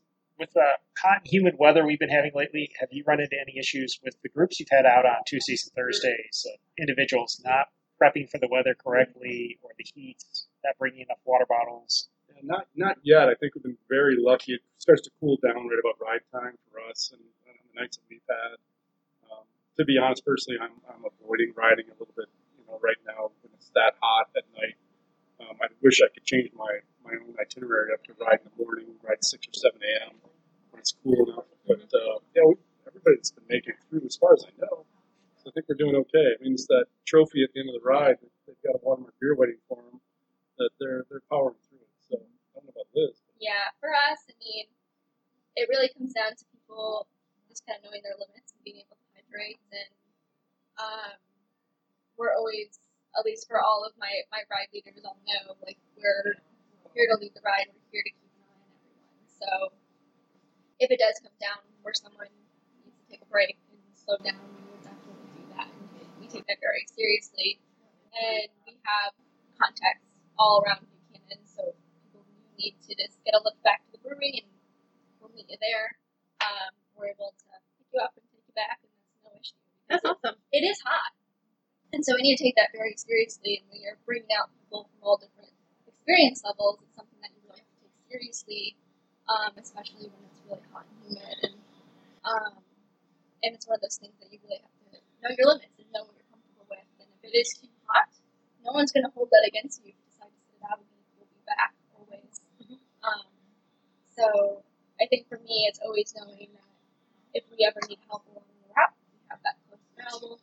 And um, but so far, so good. Great. Now, now that I think about it, we, we took a ride from Watermark down to River St. Joe, Buchanan, uh, a few Saturdays ago, and it was super hot that day. And we had a dri rider on the way back who decided to, to call for a ride. And like I said, there's no judgment, there's no shame in that. I mean, I, I don't blame. If it wasn't my ride that I was leading, I probably would have called my wife too. But I'm like, I'm, I'm the ride leader. I better get back, you know. Uh, but he, uh, you know, he, he, had somebody pick him up, and it was a smart decision for him. And came back to the brewery and bought us all beers out of shame, I think. But we, we were fine with it. We, we supported him. We're like, come on, you know. You took the beer though, didn't So, you? Oh, of course. Of course. Yeah, I think that's something that's also really important to note with these group rides as well is having a level of like trust and commitment to everyone that's in your group. So it should never be shamed upon if you have to cut out early or you need to stop and take a break. Um, I think that's where that trust piece comes in because as a leader of Bike Buchanan, I, I, I need to have that sort of trust with people to be like, hey, I need to hang back or hey, I think I need a ride home. Um, I've been there. I've had to get out of my own rides that I've set for myself, and the last thing we need to do is put more pressure on ourselves for not completing those because there's another day you can go back and finish that. And Yeah. so, if your health's on the line, it's super important to take that seriously and also feel like you can trust everyone that's in your group to communicate those things as well. And that's something that I've tried to instill in Buchanan is we're all we're all in this together and are here to cheer you on and if you ever need to hang back or do something a little different in the group, we're all totally understanding of that and it's most important to just speak up because only you know your limits and you need to always communicate those things so we're all aware and we can all keep each other safe. I, I tell a funny story. I think it's funny because uh, last year when I was riding a lot, I was riding with that no stop group, and you get in the middle of that that pace line, and the draft will keep you there, Mhm. and it gives you this false sense of security that yeah, I'm good enough to ride with these folks. And as soon as we hit a hill, they're gone. And uh, I used to joke, I'm like, yeah, I, I ride the last five miles of my own group ride by myself, you know, just you know, just to collect my thoughts. But you know, I gotta laugh at myself. But we have uh, we have another rider that rode with us like second season. Her name is Linda, there's there's that stress of trying to keep up with people, and we don't want that. You know, we want people to feel like know, we've got your back, we're bringing you along. And Linda came along with the with the no drop group, and everybody was outpacing her. And I was the ride leader, so I dropped back and I, I swept her up and I rode next to her. And we were just kind of rubbernecking it, looking at the scenery. But Linda was a little, you know, frustrated that everybody left us. I'm like, yeah, but I didn't leave you. We're here. We're, we're can still enjoy this ride. And, and, and, you know, it's just you and I. Don't worry about it. And she was so focused on everybody else. I go, it's fine. You, you've got somebody here. We're going to get you in. Well, Linda the next week shows up on a brand new bike, and I don't think she's missed maybe a handful of rides since that time. And she's got her husband out there all the time now, and she's so motivated. And she, I always kid with her because she's my complaint department. She always comes up and tells us what we could have done better, or what we, you know, whatever. But she's she's so fantastic, and she's such an advocate for us now, and she's just a great example of the people that come out and learn to love it. So Awesome. What do you see as growing your groups and also someone somewhere else in the country who wants to start a group? What's the greatest challenge you've had or you're running into growing a cycling I mean, I, I can say it's just it's personal commitment. Like somebody's got to be a leader, um, and I I tend to be a leader at my own uh, chagrin. Sometimes it's like, you know what? I love I love to form groups. I love to form teams, and uh, so I think that's part of it. If you can get somebody who's committed to lead and committed to do it consistently, uh, like I think Liz and I have started to do, I think that helps. It'd be great to have other volunteers to help you along the way, um, and I think what we learn along the way too, what I've learned and I've learned from Liz as well, is that a disciplined pace is very important to the participants um, because our, our early seasons we were just like, okay, well, you're kind of going to ride this pace, go with that group. And what would happen is we'd stretch that group out because the fast riders would go at the front, the back riders would be a mile behind them, and for safety that wasn't great, you know, because you're stretching out along a, a route where the motorists have a hard time passing all these individual cyclists where if we can keep the groups together at a disciplined pace, the motors can pass that, that collective group much easier, and safety is better for everybody. And we're still working on that this season, telling my, my group leaders, you know, I know that you can ride 20 miles per hour, but I need you to ride 17 tonight. And 17 doesn't mean a 17 mile per hour average, because I found that out too, that people think, well, 17 mile per hour averages means that sometimes we're riding 21 miles per hour, other times we're riding 13 miles an hour people want to ride 17 the whole time. And it, fortunately for, for the pack rides, we don't have a lot of hills. So that's that's almost doable. Uh, you can can't ride a, a consistent pace like that. It's going to average out. Um, but I'm sure the same thing holds true is that people want to know exactly that pace that they're riding so it doesn't stress them out. Yeah. And they know whether or not they can do it. Yeah, I think a lot of it comes down to level setting expectations, and you definitely need um, commitment, a time commitment, and I think a sense of leadership as well, and being able to be consistent with your rides and always being there. Um, but it really comes down to level setting expectations and setting those expectations before you get there, um, because within that 20 minutes of people staging for a ride, you only have so much room to talk and people actually wanting to listen before they're just ready and antsy to get out on the ride. Um, so for me, it's really come down to utilizing social media a lot to explain what's going to be happening before you get there. Um, if the brewery needs something after the ride, those are going to be explained as well. Um, but I try to be super transparent. There's always room for modification, but about what the ride groups are, the paces that you're going to be expecting to go on, and the ride groups available. And I mean, I think there's just endless room for creativity. And for me, I my background was in design and communication, so it's like I I try to make things digestible and to understand for people because you need that, especially if you're just starting out. You need to have things explained in a way that you're able to digest and know exactly what you're getting yourself into. Um, and so like I try to utilize Facebook and Instagram and Strava as my main outlets because I want people to um, be able to know what they're getting themselves into. So I feel for others who may be thinking about starting kind of these grassroots bike groups, it's, not a business. It's it's it's literally just people who want to get on bikes, and it's happening to grow. And so you kind of got to be ready to adapt to that growth, whether you want it or not. Mhm. Um, because it turns out a lot of people want to ride their bikes. Um, so when you're handling with 50 to 80 people who come out um, on a Tuesday or on a Thursday, you kind of have to be quick to your feet because there's no registration. There's no way to know how many people you're going to get out there. So um, I think planning's key, and you as a leader and communicating to your ride leaders. I'm very fortunate to have um, a core group of people who are super reliable for leading, and that's another thing I think people should consider as well. Is um, you might have a super strong passion for cycling and wanting to lead this group, but when you bring in a lot of people, you also need to have a lot of people you can trust to help lead those groups as well and kind of carry through mission. Um, so it's it comes down to making sure you have the right people when you need them, where you need them throughout the routes and rides, and kind of being an evangelist for your group and cyclists and safety and looking out for people. Um, and this is all.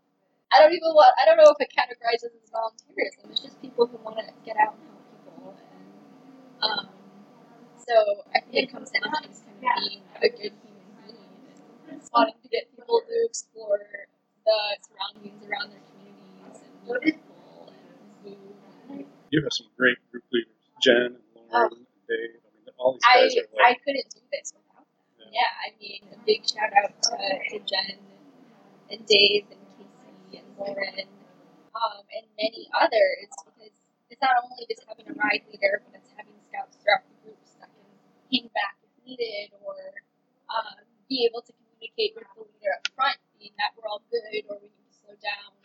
Um, so it's a system. you got to think about it like a system. Um, but I mean, you kind of figure that out as you go. I couldn't have been planning what Bike Buchanan is now three years ago. I showed up to our first ride this year and was like, well, we have 50 people here. And the couple years prior, we had 15 people here. And so you really have to be quick on your feet and make sure you have all the routes that people can access so everyone knows where they're going at a time and they can download those and utilize them as they want. But yeah, I mean, it's it is a lot to consider. It's like you are communicating this using air quotes here, brand, and uh, you gotta design whatever you need to design to communicate to people um, what they're going to be expecting on these rides, and then communicate to your leads and everyone in your community to know what to expect to come out and have a good time. How far in advance do you set which routes you're going to do? So I do that the night before. Really? Yeah.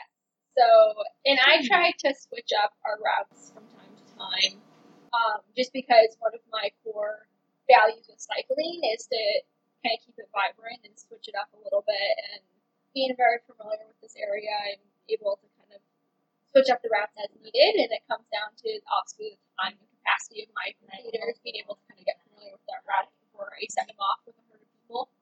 Um, so yeah, I I always make sure to post my routes um, the day before my ride, just so people have at least a couple hours to familiarize with um, what they might want to do the night of and get familiar with route as well. And um, so I, I do all my communication for the Tuesday night rides Monday night, so people can always expect to see Mhm. the routes and what will be planned and any changes they need to accommodate before before, before showing up to the ride.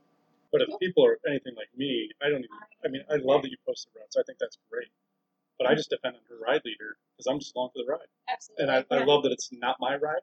And I love that I can just follow somebody. Yeah. And, And- it is so relaxing to me. And they say turn left, turn right. I, I'm following you. That's where we're going. and that's So totally fine Yeah. too. You're not looking at a phone or a GPS on your bike. You're no, I'm just checked out. checking out checked the scenery I mean, I'm enjoying on the Strava. Don't get me wrong. I'm recording it just so I can, you know, have that the mileage there. But you know, it doesn't matter where we're going to me. Until they say, "Hey, let's do one more loop up that hill." Then I'm like. Yeah. Yeah, I mean, it's up for anyone can use that. I I'm always the person that it's like I like to know what we're doing ahead of time so I can plan accordingly. And so um, it comes down to what people like to do when they are preparing for things, and it's definitely an option. You don't have to read any of that, and you can come to the ride and you'll know exactly where you belong um, right before you start, and you go off and you have a good time, and then we can talk about it afterwards. But yeah, it's ever evolving. It's like um, Greg touched on the complaints I mean, you're constantly taking in feedback, and I was having an interesting conversation last night with one of my ride leads. Because again, I'm very familiar with riding in Buchanan, um, and I am quite immune to these hills, but I'm learning from a lot of feedback that are all around this area. So I think I'll incorporate that a little bit more into my messaging going forward, reminding people that these are going to be hilly. yeah, these are going to be hilly routes, and expect that. Um, and maybe if you find yourself in a different group because of that, that's totally fine. You're still going to get a great workout. Yes, what what's a speed bump in Buchanan might be a full blown hill in St. Joe. For sure. Yeah. You know, Marco, what's amazed me with the whole planning of this and just being a, a somebody who used to talk about putting a group together, it's just throwing it out there. So we, we ride every Thursday night, but we also throw a lot of Saturday rides together, and they're never pre-planned. I mean, they are on my whim. Like Thursday night, somebody asked me, "Hey, we're gonna ride this Saturday." Oh, that's a good idea. What am I doing this Saturday? So maybe later Thursday night or Friday morning, I'll throw a post out there and say, "Yeah, let's ride a New Buffalo on Saturday," and we'll maybe throw a quick route together. And last last season we did that quite a bit, and I was surprised. 20, 25 people would show up on one post from Facebook, and dependent on, "Hey, you're you're leading this ride." Wow, It's more responsibility than I really thought about, but it's been great, and people enjoy it. You know, when you do have the post routes, it's easier because it can be self-led. You don't necessarily have to keep all the paces together, but it's just it's just initiating. I think. Nice. So, not counting events organized by your respective groups, what is your favorite race or bike event that you've participated in? uh, I I happen to have a bias to this one because the, the company I work for, uh, Core Eatery, uh, was a sponsor of the MSU Gran Fondo last summer, and it was a phenomenal ride. You ride from Grand Rapids to uh, Grand Haven and to the lake and back. It's an 80 mile ride, and then there's a huge street party right Nice. in front of Van Andel Arena in Grand Rapids. With uh, I think Founders Brewing was there and, and all kinds of food vendors, including CoreLife Eatery, where That's you get super something fun. healthy. Yeah, it was such a vibe there was so incredible. The energy was so incredible. The day was great. They bring in some celebrity riders. Christian Vande Velde was there. Uh, there was also uh, Kikkan Randall, who was a gold medal um, cross country skier, was there. Uh, so it's just, just this energy that was amazing. Um, not something you get to experience often, but that so far ranks pretty high on my list. Very cool. Yeah. Ooh. Um, so I always like to go for the rides that are, are quote fest. I I um, I love going fast, but I'm all for going the distance. And uh, if I have to slow it down a little bit, that's okay. But as I said before, I really like gravel riding and single track riding as well. So the past year, I uh, I did a uh, a race called the Sancho 200, which um, starts up in Traverse City, ends in Traverse City, but loops down around the Baldwin area. And that entire ride is sand and single track and two track um, roads that go through the uh, Manistee National Forest. And that was Oh, cool. a crazy, crazy ride. Um, I look forward to doing it again sometime soon. All the rides this year have been postponed or canceled, so that kind of throws a wrench in it. But yeah, the, the past year I did Sancho, and then um, I did the Iceman for the first time as Really? well. And I I want to do that. So Oh, it's so fun. Yeah, I um I had a friend loan me a mountain bike and I was just able to kind of practice mountain biking throughout this last year and then in November I, I did the Iceman and I did pretty well I think. I um I placed fifth in my division and Fantastic. um, Wow. the first time on a mountain bike and it was sleeting, snowing and raining all at the same time and I was covered in mud by the end. But like that is that is the epitome for me. Like the perfect ride is when you're just like I don't know what the heck I'm doing right now during the ride, but when you finish, you're just super proud of yourself. And I um, those are the types of adventures that I try to get myself into. The ones that a lot of people will roll your eyes and be like, "What the heck are you gonna do to yourself?" And uh, you just gotta do it. You just gotta start it and uh, see where it takes you. Nice. So I'm looking forward to doing more of those events once I get kicked back up again. I know a lot of cross country runners that definitely relate to that because I've got some on my team and I was that way too. If I crossed the finish line and I was still clean, what was the point? Hmm. I mean, it was not a. I didn't work hard enough if I wasn't filthy. Yeah, yeah, it's a lot. It's really fun. I'm all about the fun.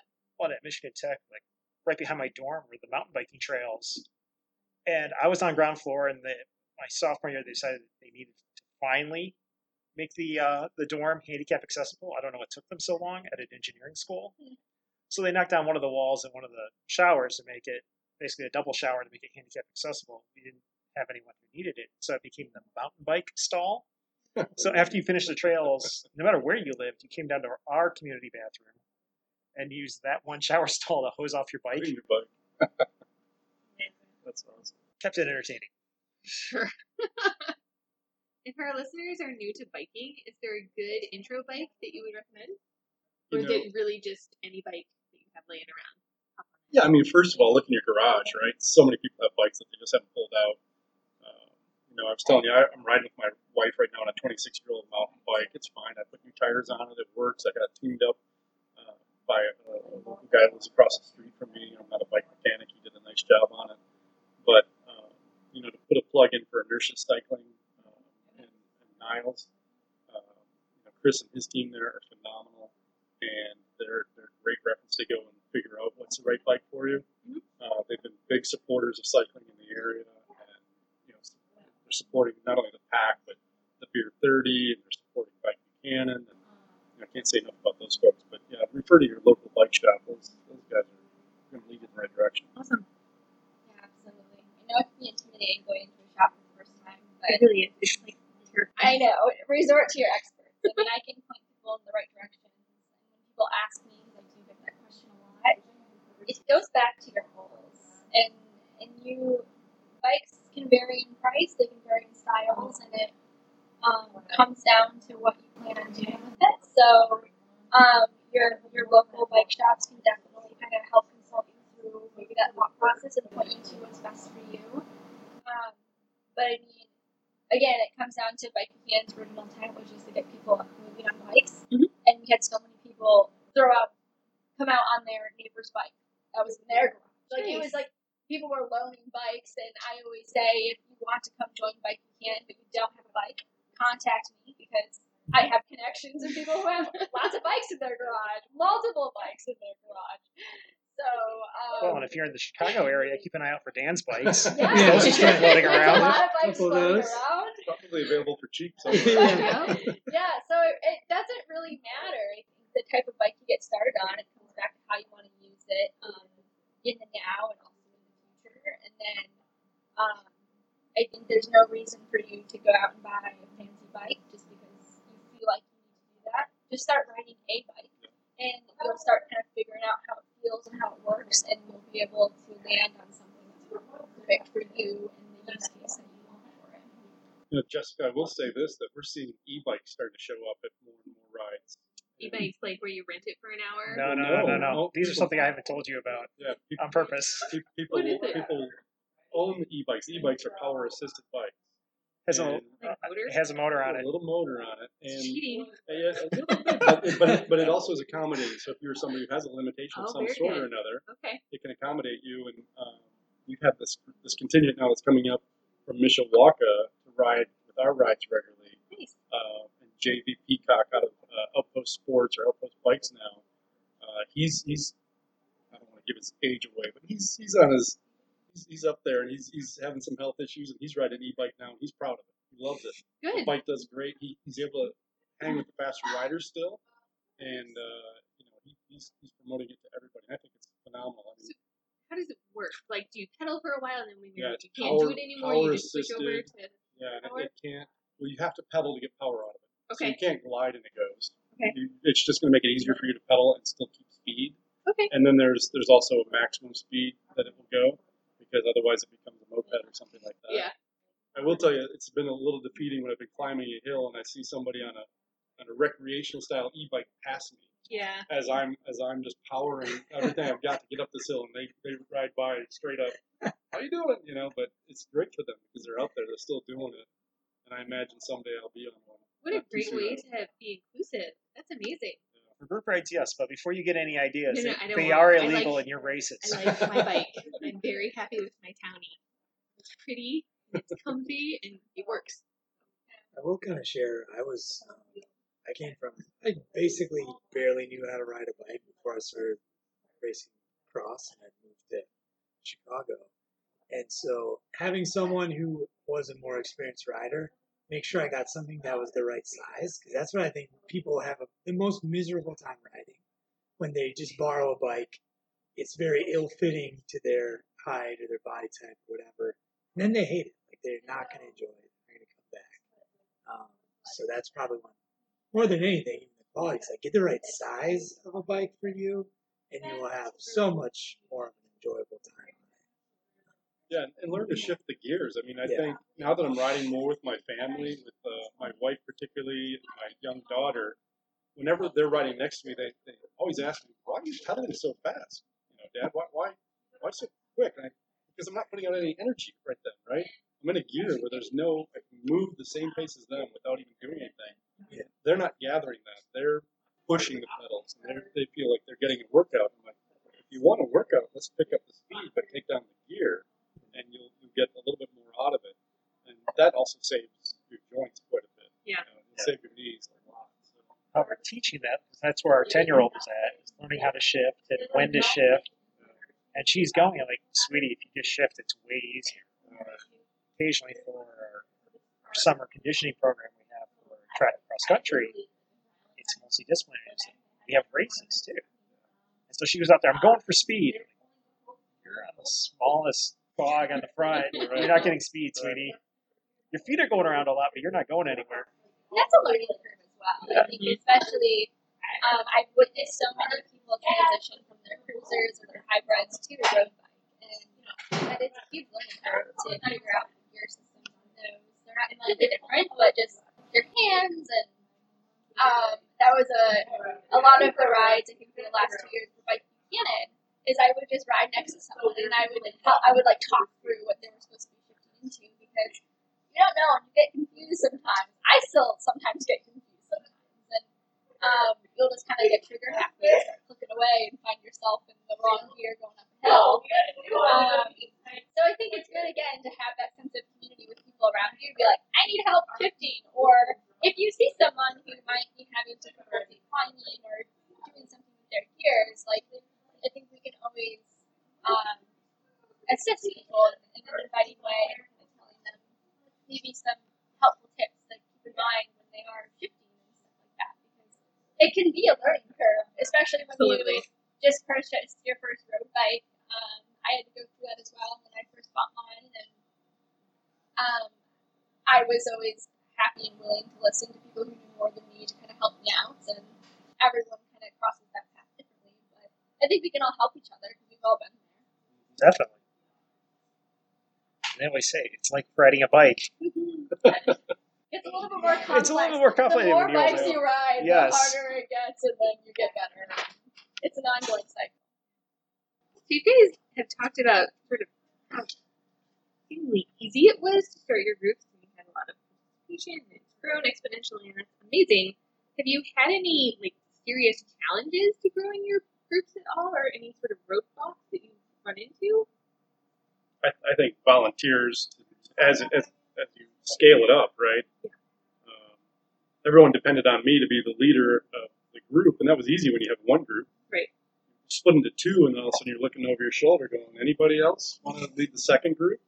And now at five, it's, it's a lot more challenging, and and I'm not, you know, it's it's not a, full time job for me at all. So I'm last minute. Like we're riding tomorrow. I haven't reached out to my group to get ride leaders for tomorrow yet. I know they'll come about, and I'm pretty confident of that. But you know, hey, I need people to step up. I'd like people to step up. And even last week, uh, we had one group that didn't have a group leader as we started, and I just saw somebody I new pull up. I'm like, "You're the group lead, right?" Yeah. So that, that's the hardest part is, is just getting people to join you. Yeah. Um, because a lot of people just want to do it for enjoyment. They don't want want any leadership responsibility. To be honest, I understand that. Um, and so, you know, maybe in our scaling, we've reached a point where that's about as big as we'll get because of that. Um, if there were more volunteers that continued to step up, um, the group could grow to who knows what, right? And not that that's an objective of mine because it's just more work, but Right. you know, I'd love to see more people get into the sport and, and the more rides. I'd love to see. We have a Tuesday night ride. We have a, Thursday night ride. I know there's other clubs out there that are riding as well that I'm not as familiar with. It'd be great to have a group every night of the week for somebody to choose from and find the right group for them. Yeah, I think it, it, it does come down to having a core group of people that are willing to help you out and um, reminding yourself as well to not put so much pressure and stress on yourself. Um, because it can get like wow a little bit overwhelming when you have a, a big turnout. Um, but it really helps when you have a core group of people that are there to support you and you know you have consistent leadership and um, people to remind you why you're doing what you're doing. It's so easy to get wrapped up in, wow, like now I feel like I have to help all of these people here. And, and at the core, that's exactly what I want to do. But um, we got to remember that we're all human as well and to mentally take care of ourselves and have our core values that we fall back on ourselves, what is it we're doing again?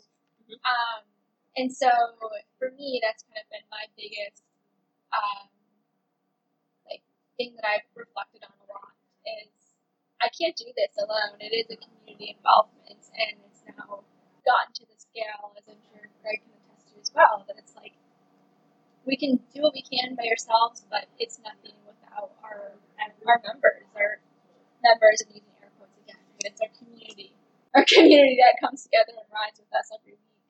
Um, we need we need everyone there, and um, I want people to enjoy it and uh, have a good time. So it it comes down to having a good support network to be able to go back on and ask for help when you need it. Like in the early days when we started riding with just 10 to 20 riders, it's easy for me to stand in front of 10 to 20 people and go, here's how we, we're going to be safe tonight. Here's how we're going to ride tonight. That's really important. Those are big things, right? We're out on the road. Uh, but as the group grew, that was harder to make sure everybody was hearing you and understanding that. And when, once it got to 80 last year, like I said, that, that day after Memorial, that first ride after Memorial Day, 80 people pull up in the street, and I'm like, no one's going to hear me say anything. And this is this is I, I felt concerned about the safety of the group at that point. So this year, and, and every time I did a safety spiel, I couldn't remember it all. I didn't have a script with me. I'm like, oh, what are we thinking about? You know, call out holes, use hand signals, make sure you're you know a certain distance from people where you're comfortable, blah blah blah blah. And I'd always forget something. So this year I went out and paid somebody to record the oh, rules for me. Yeah, I just mm-hmm. I found them on Fiverr, and I'm like, here's the script, and I'll just I'll just hit play at the end of every ride or the beginning of every ride, so I don't have to remember all that stuff. And it's it's catchy because people hear it. It sounds like a Disney introduction to a ride, you know. It's amazing. Yeah, and that way, Yeah. that way, I, it Did takes you get my up and do the flight attendant hand gestures? a little There bit, a little bit, but I it takes my stress away because I don't have to remember all that.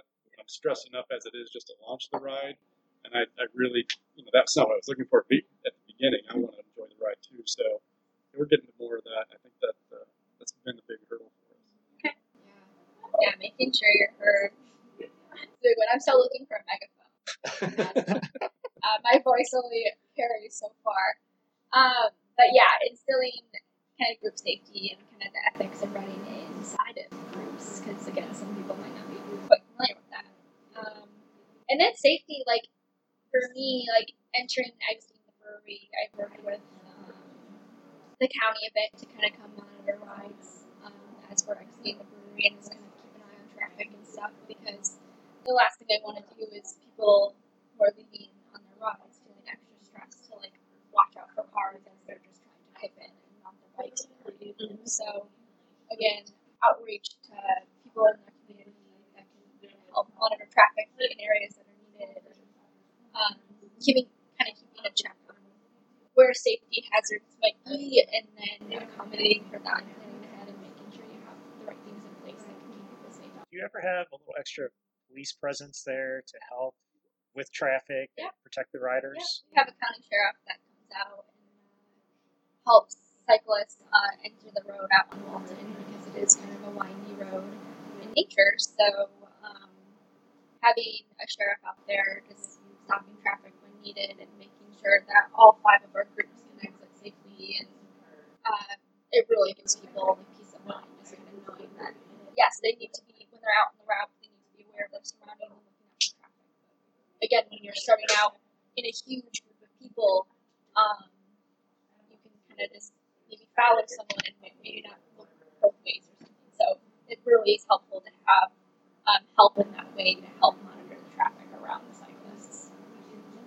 Was it easy to get them to come and do that? Did you just call and say, Yeah, "Oh, we really?" That's exactly what I did. Oh, that's called- fantastic. told them about my event and they were super willing to jump in and help and um, so when, when they can come down and get there when our ride starts it's perfect like, Nice. they'll just jump in and start stopping traffic and so it's, it's nice to kind of have that security for me as well Yes.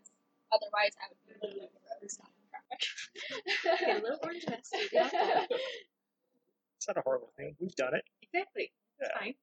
Stop traffic. Yeah. That sounds. Oh well. On that note, uh, we do have a few more things we got to wrap up. But first, uh, as we segue, we do want to say thank you to Greg from Pachyderm Pedalers, Liz from Bike Buchanan, of course, Dan from Peat's Cider Social, and the delicious cider. So good. Here's to Dan. Yes. And real quick, we do have our uh, virtual competition we have going on. It's mostly out of distance, although we do have one category which is based on calories burned, which, yeah, only one person's doing right now because that's shut down. Everyone must be out riding bikes. So let's run through, before we go, uh, the champions for last week and also a few changes to announce that we, we previewed last week. Uh, we've made some changes to the Red Arrow Challenge. It is now completely free, no subscription required. Go to raxhw.org, go to the RAC FAQ page, create a username, start moving, record your distances, and at the end of the week, you put in your totals on the log page. And That's it. You don't have to pay anything, just enjoy and see how you stack up. The leaderboard is up on our news feed for this last round, but the champions get a little extra kudos. So Jess, Swimming. nine and under was Little Marsh. 10 to 19, Ronan runs. 20 to 29, H Gainer 305 beat out Gator Boy this week. 30 to 39, Mrs. Coach. 40 to 49, try, try again. Running. 9 and under, Yellow Ninja. 10 to 19, Nina. 20 to 29, Gator Boy. 30 to 39, Abel. 40 to 49, A Palomino. Lucky. 9 and under, Little Marsh. 10 to 19, Baby Sensei. 20 to 29 year olds and 30 to 39 year olds were too cool to go walk. 40 to 49, Cyclone. 50 to 59, Jane. 60 to 69 was a tie between Birdie and Wayne. And it's, uh, by the way, Birdie and Wayne's anniversary today. It is. And a happy anniversary to them. 70 to 79, No No Don. Biking on road. 9 and under, Seabass. 10 to 19, Nina. 20 to 29, Gator Boys. 30 to 39, Cyclopath. 40 to 49, Glendale. 50 to 59 year olds and 60 to 69 year olds did not post any results. 70 to 79, No No Don. Biking off road. 20 to 29 was a tie between Smitha and Super Mario. 40 to 49, Cyclone. Sit down paddling. 10 to 19, Baby Sensei. 20 to 29, Gator Boy. And 40 to 49, Coach T. Stand up paddling. 10 to 19 was JoJo. 20 to 29 was H Gator 305. And 30 to 39, Abel. Cross country skiing. The usual, probably the only two members with a Nordic track. 40 to 49 was El Tiburon 95. And 50 to 59, Big Juan 64. Skating.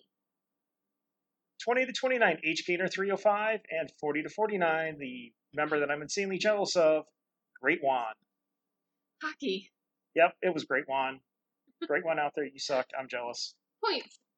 Nine and under, Yellow Ninja. 10 to 19, Soleil was on top. She beat out Ronin Runs by 0.4 points. 20 to 29, Gator Boy beat out H Gator 305. 30 to 39, Abel. 40 to 49, Try Try Again. 50 to 59, Jane. 60 to 69 was a tie by the anniversary couple of Birdie and Wayne. And 70 to 79, no, no, Don. 80 to 89, no members are in the club. And 90 and up, we are still missing those. And then there were the featured members of you and me. Woohoo! I swam, I ran, I walked, I kayaked, and I beat you on all those. I swam. You swam. Mhm. Good job. Thanks. So clearly I won on points. Congrats. How's your current week going? Uh, it's going pretty well. I've been in the pool a whole bunch, so I'm hoping maybe this weekend I can get on my bike. The back's starting to loosen up a little bit, so that'll be good. It will be good. Yeah. Yeah, I'm having an awful week. So I'm hopefully I'll make up for it on the weekend. But with that, uh, let's wrap up this episode. Again, I want to thank Peat Cider and Peat's uh, Cider Social, of course, Dan for joining us, uh, the Pachyderm Pedalers, and Greg, and Bike Buchanan and Liz. Thank you so much for coming in. Thank you guys. This was super fun. It's what? Thank you. Nice meeting you. My pleasure. Yeah, super, super great to get to know all you and come bike with us. Yeah. Yeah. We'll have to check it out. Hopefully our members will go check it out too. Be good. For now, that's it. Bye. Bye.